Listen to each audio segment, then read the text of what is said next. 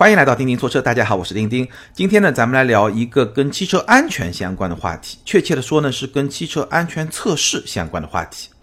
那咱们中国市场成为全球第一大汽车市场已经有好多年了，但是安全这件事情在中国市场的标准始终是比发达国家。欧洲和美国要明显的低一点，在安全标准这个层面上，美国是最高的，其次是欧洲。那中国距离欧洲和美国还是有一个比较明显的差距。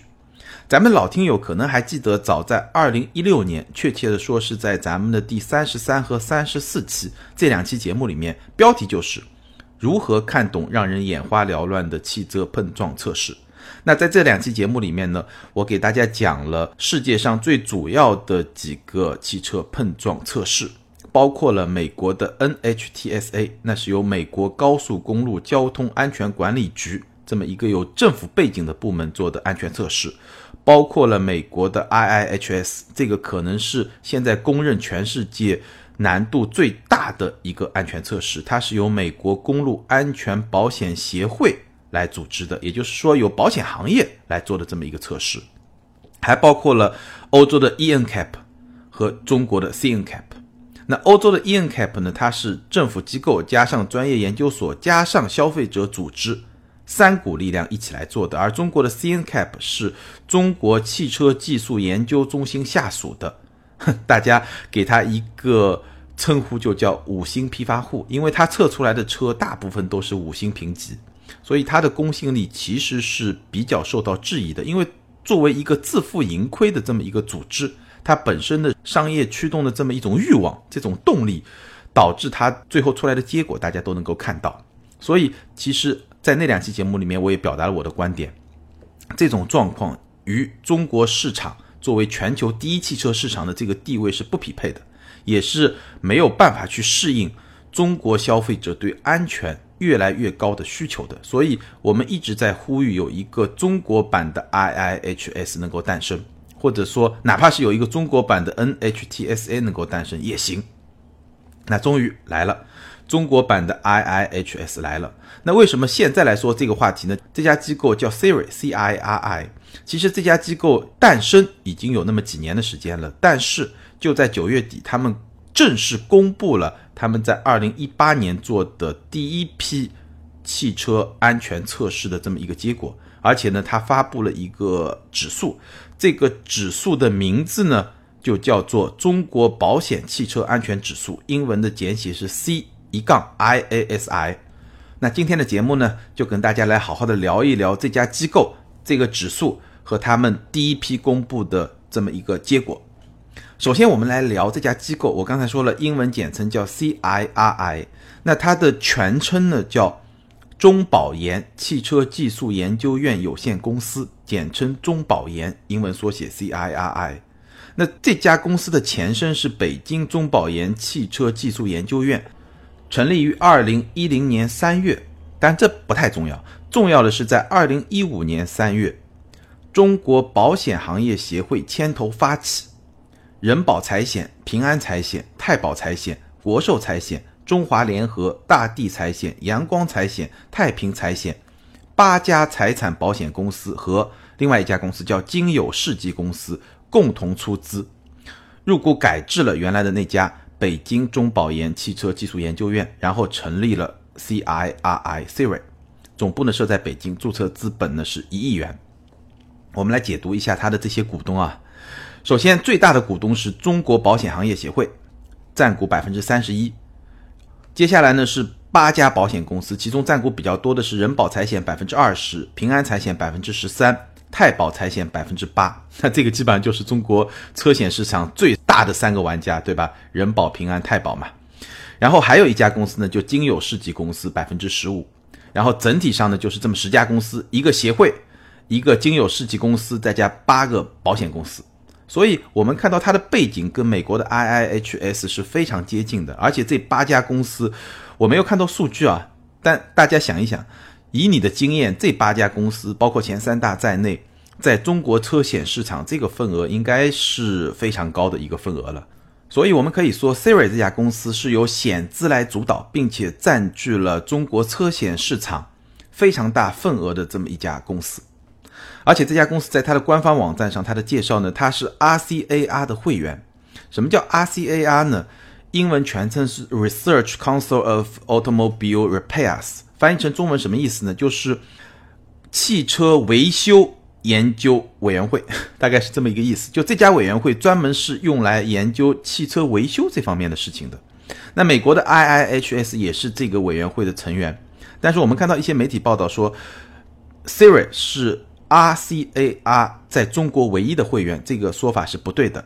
他们是二零一六年加入这个组织的，当时他们确实是唯一。但是我看到在 RCAR 的这个资料里面有另外一家会员是二零一八年，就今年刚刚加入的，叫 CESVI China。那那家公司我们就去不去讨论了，因为跟我们的话题没什么关系。那总的来说，从这个组织的名称你就看到。他们研究的主要是什么？是汽车维修。为什么要研究汽车维修啊？因为我们知道，你发生了车祸也好，单车事故也好，对吧？保险公司赔付的这个款项其实就是维修的费用嘛，包括硬件，对吧？以材料为主，人工当然都差不多了，主要就是以这些维修的这些部件嘛。所以他们要去研究部件。那也就是说，这家 Siri 它的宗旨是什么呢？它是通过对汽车安全性能。可维修性能、维修配件及工时标准等的前瞻性研究，以及行业车型标准数据库、维修方法及工时标准、同质配件认证研究等的行业研究，来推动汽车产业链的发展。这是他那个官方网站上的一个说明啊，我简单的把它概括了一下。所以你大概可以看这家公司，它的目标是通过一些研究来推动车险行业的发展。我把这些东西都研究的非常细了，那我再比如说，车险怎么样做差异化的定价？你这款车如果它的维修成本比较低，对吧？或者它在低速碰撞的过程中，它车不容易坏，那我是不是保险的定价可以更低一点？包括每一个维修的零部件它的价格的管理。如果你这款车，我们之前经常有一个数字叫零整比嘛，就是你把整辆车的所有零部件的价格加起来和整车价格的这个比例，有些车高达七八九，对吧？那一般的可能在三和四这么一个水平。那所有这些东西都是保险公司或者说险资它需要去研究的，因为它只有把这些东西研究透了，它才能在竞争中获得一个更好的位置，它能做差异化的定价。对吧？它能更好的去管控维修的这些价格。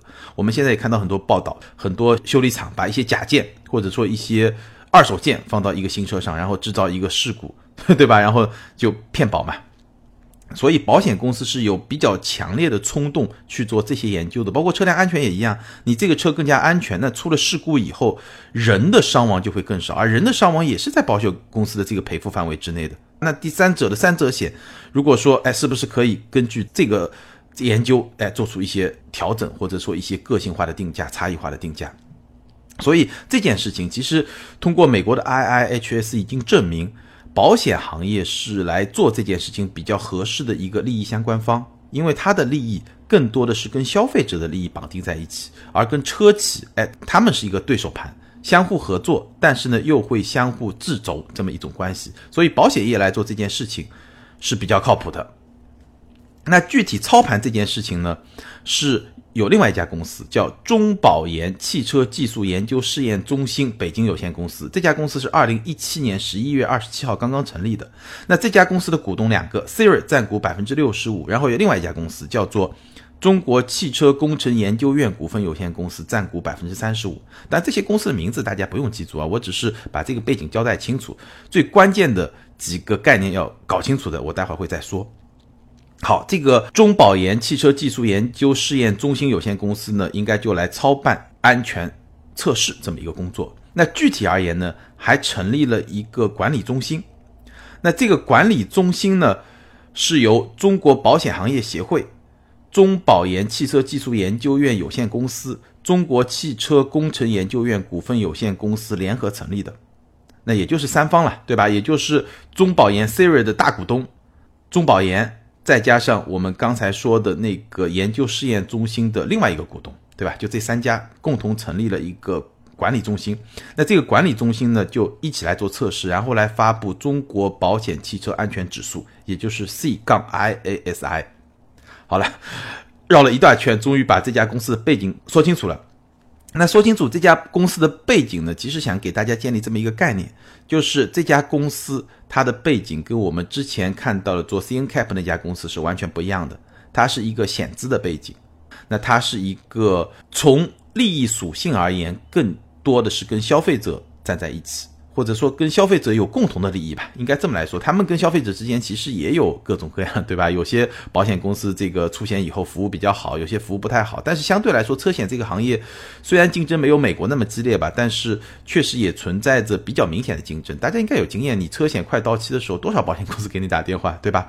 所以还是一个相对比较充分的竞争的这么一个市场，但跟美国的那种。非常精细化的竞争相比，还是有非常大的差距。那从眼下这个市场，像美国那种非常精细化的市场，美国那种车险怎么样？你一款车不同，它可以有不同的这个保险标准，这个当然很正常。你的驾驶习惯，如果你一年没有任何违章，你的保险费用就会降低。如果你买一个跑车，但你又很年轻，那你的保费就会很高，对吧？就它会把人的因素。你的是不是遵守规则？车的因素、车的可维修性，所有的这些东西都会综合来做一个评定，所以它是做的非常精细的。那咱们中国的这个保险行业正在从一个比较粗放向一个精细化发展。那在这个过程中，这么一个机构诞生了。那本质上来说，它一定是要去约束车厂做出一个更安全的产品，包括一些可维修性更好的产品。这样呢？他给这些车呢更好的评价，然后来促进消费者去买这些车，然后反过来来推动，哎，车厂朝着这些方向去设计车辆、去制造车辆，那整个行业就在往前发展嘛。好，咱们把这个背景交代清楚。当然了，你不能说它的背景交代清楚，它就这样，它就一定会非常公正、非常客观，也不一定。这个东西还是要花时间去。研究还是要花时间去检验，还是要花时间来验证的。我们还是需要观察，但是至少从出生背景上来说，它好像是一个，对吧？从利益上来说，是一个比较合适的这么一个身份。接下来我们再来说中国保险汽车安全指数它的测试项目，官方它有一个文件就来介绍它怎么来做这些事情。它的测试项目包括第一批测试已经出来了，是完全。或者说，基本上是按照 IIHS 的标准来制定的。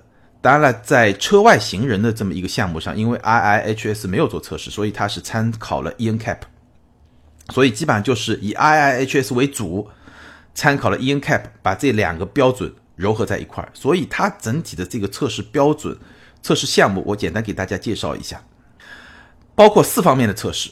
第一方面呢是耐撞性和维修经济性指数。主要是做一些低速的测试，测试的速度是十五公里每小时，也就是在十五码的时候做一些碰撞。那你的耐撞性好不好？或者说你撞坏了以后维修的经济性怎么样？这个其实跟保险就非常的相关，也是我们在日常生活中其实经常会遇到的一种状况，就是小的磕磕碰碰。那小的磕磕碰碰以后，有些车可能就没事儿，保险杠进去了一弹出来了，啥事儿没有，对吧？或者说稍微擦到一点漆，修不修也无所谓。那有些车可能它就得修。那如果要修的话，它贵还是便宜？这个我觉得是跟保险公司它本身的属性是非常相关的，但这个跟车辆的安全关系就不是特别的大，所以咱们就简单的略过就不说了。那第二个测试项目呢是车内成员安全指数，第三个测试项目呢是车外行人安全指数，最后一个测试项目是车辆辅助安全指数。那后面两个其实比较容易理解了，车辆辅助安全指数其实主要就是。测试一些安全辅助的项目，我们有时候也把它作为辅助驾驶的某些项目，或者说比较低阶的辅助驾驶的某些项目，比如说自动刹车啊，包括 ESP 啊，对吧？这些能够帮助安全的主动安全，或者说比较低阶的辅助驾驶，这些呢就是车辆辅助安全指数。车外行人安全指数现在也是越来越成为大家关注的一个重点，比如说你撞到行人以后，对行人的友好度。是怎么样？现在比较一些高级的设备，比如说发动机舱会弹起来，你行人被撞到以后，很大的概率这个人是会，对吧？因为惯性的作用就会砸到这个驾驶舱盖上。那这个时候呢，驾驶舱盖首先是比较软性的材料，不会很硬；其次呢，它会有一个气囊弹起来，这样呢就能够更好去保护行人。这也是一个指数。当然，最核心的还是车内成员安全指数。Siri 的测试项目。明确表示是参考了 IIHS 的标准，而且我比较了它这些标准，基本上也是非常的接近。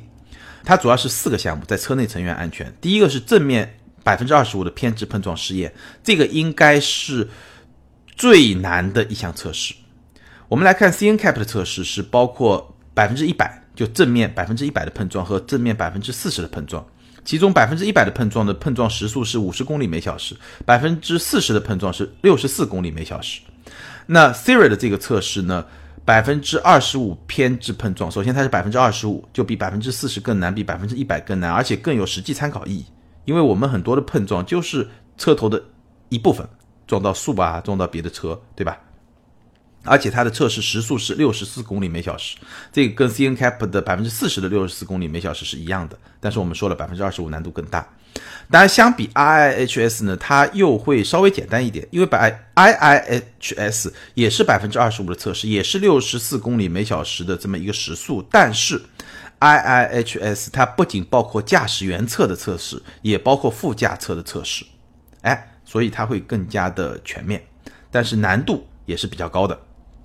第二个测试呢，就侧面碰撞试验，这个比较正常，都是五十公里每小时，这个 CNCAP 也是五十公里每小时。还有一个 CNCAP 没有的测试，IIHS 也有，叫车顶强度试验，就是来检测你车顶的这么一个强度。具体怎么来做呢？它会用一个硬件设备，然后呢，在你的车顶一点点往下压，缓慢的移动，一直要移动十二点七厘米，也就是说要把你的车顶压缩十二点七厘米，差不多十三公分吧。然后它会测算在这个过程中峰值的载荷。也就是说，你车顶能够承受的最大的那个力量和你车重的比值，就是说，也不是说你力量越大就成绩越好，还要跟你车本身的这个体重有一个比值。我们打个比方，就相当于你能够背得起你体重几倍的这么一个重量，大概这么一个意思。如果是人的话，对吧？你是一百斤，你能背得起两百斤，那你就特别厉害，对吧？如果你是两百斤，你能背得起两百斤，那也就没那么厉害，大概是这么一个标准。第四项，最后一项测试呢，就是座椅和头枕的试验，它是来测量你追尾过程中防止颈部受伤的这么一种能力。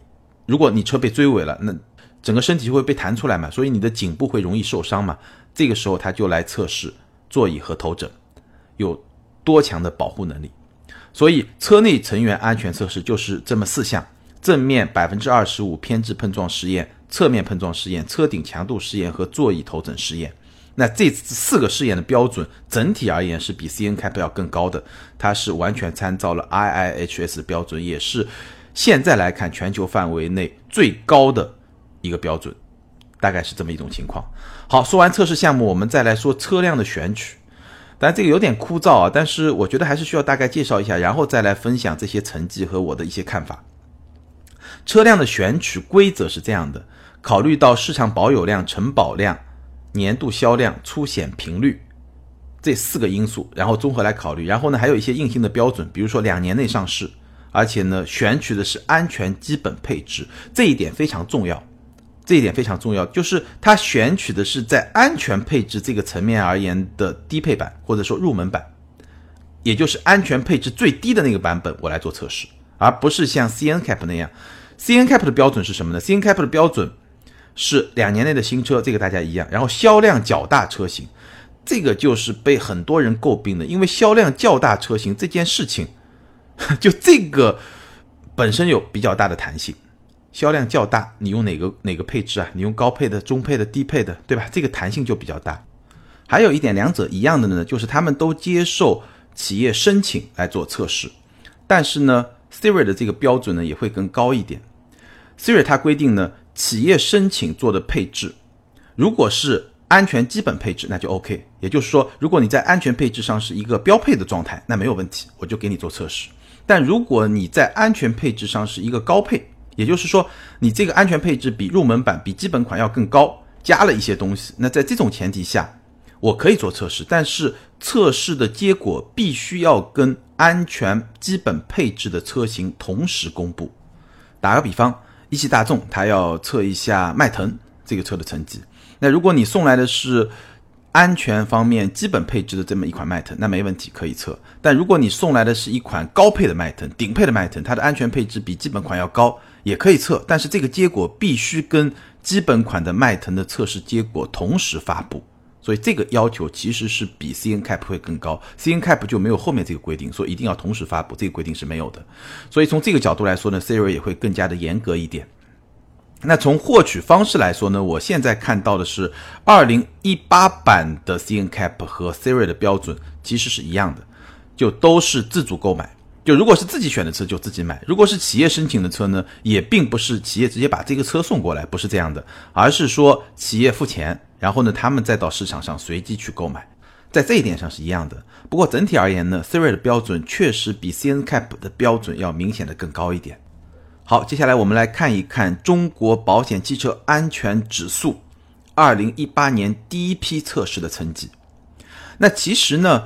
在二零一七年呢，Siri 已经做过一次测试，只不过它没有公布具体的成绩，也没有公布具体参与测试的车型的名单。但是呢，它公布了一个大概的成绩，比如说我测了多少辆 SUV，测了多少辆轿车，整体的成绩怎么样？而且当时整体的成绩呢，不是特别的理想。我看还有一点标题党就说中国的车型全军覆没啊，类似于这种。这种比较扎眼的标题也是出来了。那当时为什么没有公布具体的车型呢？有很多猜测。官方给出的说法是因为当时还没有公布正式的测试的标准，这个标准是今年三月份来公布的。所以呢，之前你可以认为是一个 beta 版，或者说是一个测试版。那既然是测试版呢，咱们就不再公布具体的车型了，我们就是大概把这个测试的情况说一说就可以了。那今年呢是一个正式版，所以呢。公布了二零一八年第一批的测试成绩，那具体的成绩呢，我就不展开一辆车一辆车来跟大家说了，因为这个意思也不大。我会把这个测试成绩一张图，这张图里面呢，二零一八年第一批测试十二款车，这十二款车每一款每一个大的项目的成绩都在里面。我会把这张图放在咱们节目的简介里面，大家去看一下，就可以看到非常详细的每一款车在每一个项目里面的得分。是一目了然、非常清楚的。我大概来概括一下三个我观察到的特点。第一个特点呢，所有三项全优，是哪三项呢？就是车内成员的安全和车外行人的安全，以及车辆辅助安全指数，是这三项。还有一个耐撞性和维修经济性指数呢，我现在还没有看到材料，因为这两个其实标准是不一样的。耐撞性和维修经济性指数主要是从修车，就是低速碰撞情况下修车的成本这个角度去衡量，这个其实跟汽车安全没有太大的关系，对吧？后面三项是跟汽车安全有关系的。那这个成绩呢，在那张图里面都有，我就放到咱们的这个简介里面了。这三项全优的有三款车，包括凯美瑞、雅阁和领克零一这三款车。第二个现象，出现 P，这个 P 英文就是 poor，就在某一项出现较差，这个。破就是较差，出现较差评价的有两款车，第一个是宝骏五幺零，宝骏五幺零这款车在车内乘客安全上得到的评价是破，是较差。还有一款是雷诺的克雷奥，雷诺克雷奥得到较差评价的是它的高配车型的辅助安全测试上得到的是较差的这个评价。那第三点呢，是一个特别有意思，待会儿我会展开去分析。我现在先把现象放在这儿，就是全球车型。有非常多的车型成绩变差，就它在美国的 IIHS 成绩优于在中国的 Siri 的这么一个评价，比如说本田的思域，比如说大众的途观 L，还有一些别的车型。那这个现象怎么看？我待会儿会聊。在此之前呢，我想吐个槽，就是这个 C 杠 IASI 管理中心啊。它在规则里面写的是，它会通过发布会或者网络电视等媒体方式发布测试评价结果。我觉得在今天这个时代，这个发布方式不够完整。你必须要有一个官方网站，你必须在自己的官方网站上来发布结果，然后做一个至少是可用的搜索引擎，对吧？让用户可以随时搜索哪一款车在哪一年它的评价到底是一个什么样的情况。否则，你只是通过媒体来发布，其实这个信息啊，在它的权威性、在它的准确性和在它的完整性这些层面都是会有欠缺的。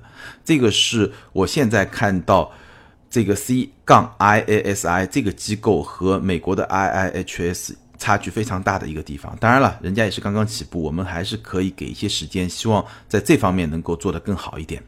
好，事情到现在为止呢，基本上都讲得比较清楚了。最后呢，跟大家分享几个我的看法和观点。首先呢，我们来聊一聊标准的价值。我们来聊两个个案吧。首先是丰田的 RAV4，丰田 RAV4 在 IIHS 测试中的成绩呢就特别有意思。首先在2014款之前，当时的 IIHS 的百分之二十五偏置碰撞测试只测试驾驶座，所以2014款之前 RAV4 的成绩是较差。然后从2015款开始呢，它的成绩就特别的分裂。它的驾驶席的成绩呢是优秀，但是副驾的成绩呢是较差。为什么会这样呢？IIHS 专门做了一个视频来披露这个现象，因为丰田在主驾这个位置做了特别的加强，而这种特别的加强在副驾没有做，所以它的成绩就特别的分裂。那被这么揭发出来以后呢，丰田可能觉得不是特别有面子，对吧？有点考试作弊的那种感觉，所以呢。他后来也没有再在副驾做这个特别的加强，所以直到二零一八款，它仍然是这么一个分裂的成绩。但是呢，虽然它没有专门为这个应试考试再去做副驾这么一个特别的加强，但是它整体车身的安全的评级确实在提升。比如说，虽然二零一六、二零一七、二零一八款的 Rav4，它的副驾百分之二十五偏置碰撞测试的成绩仍然是较差，但是它在二零一六和二零一七年整体获得的评价是 Top Safety 加，也就是说顶级安全加，这是 IIHS 给出的综合的最高评价。所以这儿我们可以看到两点：第一点，单项测试的成绩，它只是整体评价的一部分。你某一项测试可能成绩不太好，对吧？但是你整体同样可以很好。第二点，标准确实在推动车企在安全方面做得更好。可能有些行为是有作弊性质，对吧？应试色彩特别重的这么一种行为，但另外一些行为也确实是在提升安全的这么一个水准。这是一个案例。那第二个案例呢？有传说的这个味道在里面。我刚才说了。二零一七年底，这个 Siri 曾经公布过一次成绩，当然那次成绩呢是比较概括性的，比如说，哎，有几款轿车达到了什么标准，有几款 SUV 达到了什么标准，没有公布具体的车型的名字。但是在公布这个 PPT 的时候，他们用了一张图片，这张图片呢后来被媒体认出来了，是什么呢？雅阁。雅阁这款车，它在美国的 IIHS 得到的评价非常好，我记得好像全部都是优秀。非常好的一个成绩，但是在二零一七年底 Siri 的那次测试中呢，它的成绩是比较差的，所以呢被作为一个典型，对吧？就是两边测试成绩差别比较大的一个典型，被放到了那张 PPT 里面。虽然它没有明确点名，但是被媒体认出来了，雅阁。但是我们来看二零一八年第一批测试成绩里面，我刚才说了，大家还记得吗？三项全优的雅阁就在上面，也就是说，二零一八款的新雅阁。它的 IIHS 的成绩跟 Siri 的成绩是一样的，都是优秀。那我不知道这件事情，二零一七年底 Siri 公布的这么一个成绩，对吧？一个被媒体认出来的这么一款车，它的这么一种状况，是不是对二零一八款，也就新一代雅阁上市以后，它整体的这个安全配置，中国市场的配置和美国市场的配置趋同，或者说同一化、全球化，就是打通？在这一点上，它有没有推动作用？其实没有办法得到一个非常确凿的证据，或者说一个很明确的一个说法，可能比较难。但是我想说的是，整体上而言，对整个行业的这种推动作用是显而易见的。我们可以从 IIHS 的发展的这个过程中，我们也可以看到这么一个趋势：当你的标准变高了以后，整个行业的安全水准一定是会变高的。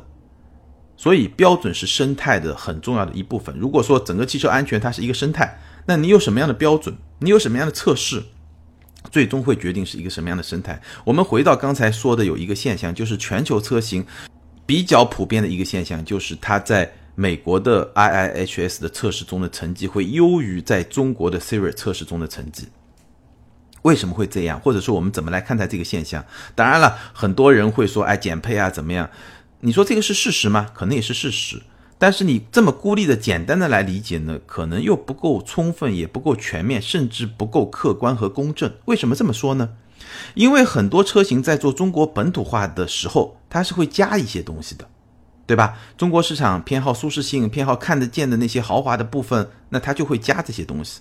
那有些东西看不见，比如说安全，一方面看不见，第二方面你整个市场的标准就低啊，你的法律法规整个测试的标准就低啊。那所有的企业，我们且不说它本身目的就是为了盈利，它有盈利的冲动在里面，这当然是一层原因。另外一层原因，它是在一个竞争的环境里面的。如果说你真的把安全标准做得非常的高，那你在同样的成本约束下，你在某些方面就必须做得更低一点。对吧？现在很多自主品牌配置都怼得很高，对吧？就配置价格比都很高，所以你在这么一个竞争的环境里面，你是需要去考虑车辆的各方面的性能和它成本控制的这么一个平衡的。你说孤立的说，那从政治正确的角度来说，我也可以说安全确实很重要，对吧？安全对于一辆车来说是最重要、最根本的，这个没有问题。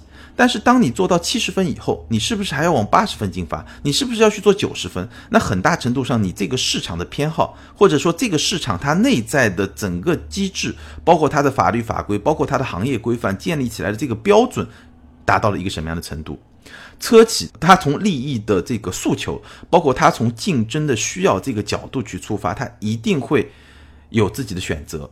首先，我是要去满足一个基本的标准，然后在这个基础上。我高于这个标准的部分能不能成为我的竞争优势？它一定会有这样的考量。所以我觉得，当然我们说，如果在一个标准比较低的前提下，你这个车企能够主动按高标准来做，这个绝对是要大大的点赞。但是当标准比较低的前提下，很多车企都是按照这个标准来做，你说它一定就不对吗？好像没有办法给出一个非常绝对的这么一个评价。所以呢，我这么说不不是为某些车企去开脱，我觉得这个没意义，咱们讨论这个也没有任何的价值。我只是想说，对于提升车辆安全最重要的不是靠车企的自觉性，或者说它的道德感，不是这些东西，而是说我们这个市场，我们这个社会要提高标准，我们要去提高整体的评价的标准，反过来来迫使车企来去提高它产品在安全方面的这个质量。这个关系应该是这么去理解，否则的话，咱们哎呀，你可以去各种喷、各种吐槽、各种怎么样，但是有用吗？没用啊！真正有建设性的工作，不是说我去盲目的，对吧？我去非常极端的，我简单粗暴的去做这些批判，没有意义的。真正有价值的，就是像 Siri 这样的工作，我真正能够把这个标准去提高，把这个生态建设好。所以我觉得。这是我们能够看待问题的比较全面、比较理性、也比较客观的这么一个角度。那对于 Siri，很多朋友也在问，到底做不做得好？中国版的 IIHS 到底是中国版的 IIHS 吗？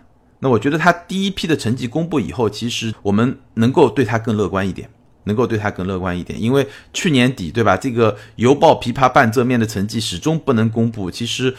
我自己也会觉得特别的担心。第一批成绩比较完整的公布出来以后，会让我们对它更有信心。总的来说，希望它能够做得更好，因为确实对整个社会有帮助。但到底能不能做得更好，我觉得还需要时间去观察，因为里面确实有很多利益相关的东西在里面。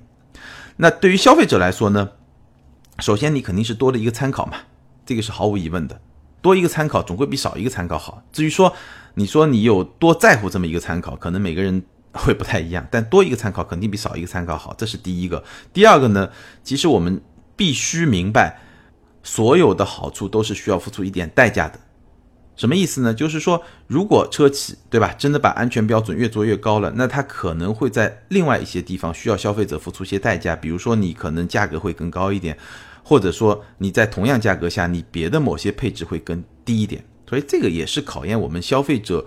取向消费者偏好的一个方面吧，对吧？也能考验你，就是说，未来你看到有些车仍然配置高的一塌糊涂，对吧？但是它的安全的这个等级就比较低，还有一些车可能安全等级稍微高一点，但它配置就会更低一点，或者价格就会更贵一点。那我们可以来观察一下哪些车卖的更好，哎，这是一个很有意思的观察的点。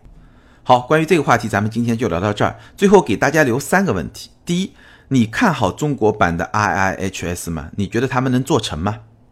第二，关于中国保险汽车安全指数第一批公布的成绩，这个成绩单你怎么来看？第三，作为一个消费者，你会愿意为汽车安全付出额外的代价吗？咱们不要从这个道德上或者从正义感上来说，哎，汽车肯定是越安全越好，这个没有意义。我是说，你会愿意为它付出金钱的代价吗？比如说，你有十万块预算要买一辆车，那它的安全等级提高了一个级别，或者说两个级别，你是不是愿意多付出一万块钱，甚至两万块钱呢？这是一个非常现实、有价值的问题。欢迎大家把这三个问题的其中一个问题、两个问题或者全部三个问题，你的看法在留言区跟更多的听友互动。跟钉钉来分享，今天的听友互动环节呢会暂停一期，因为咱们今天的节目呢，我也是在国庆假期之前提前录制的。那上一期节目和这一期节目的所有留言呢，我都会在下一期节目的听友互动环节来跟大家进行互动。好，今天咱们就聊到这儿，再次祝大家国庆假期愉快，下周接着聊，拜拜。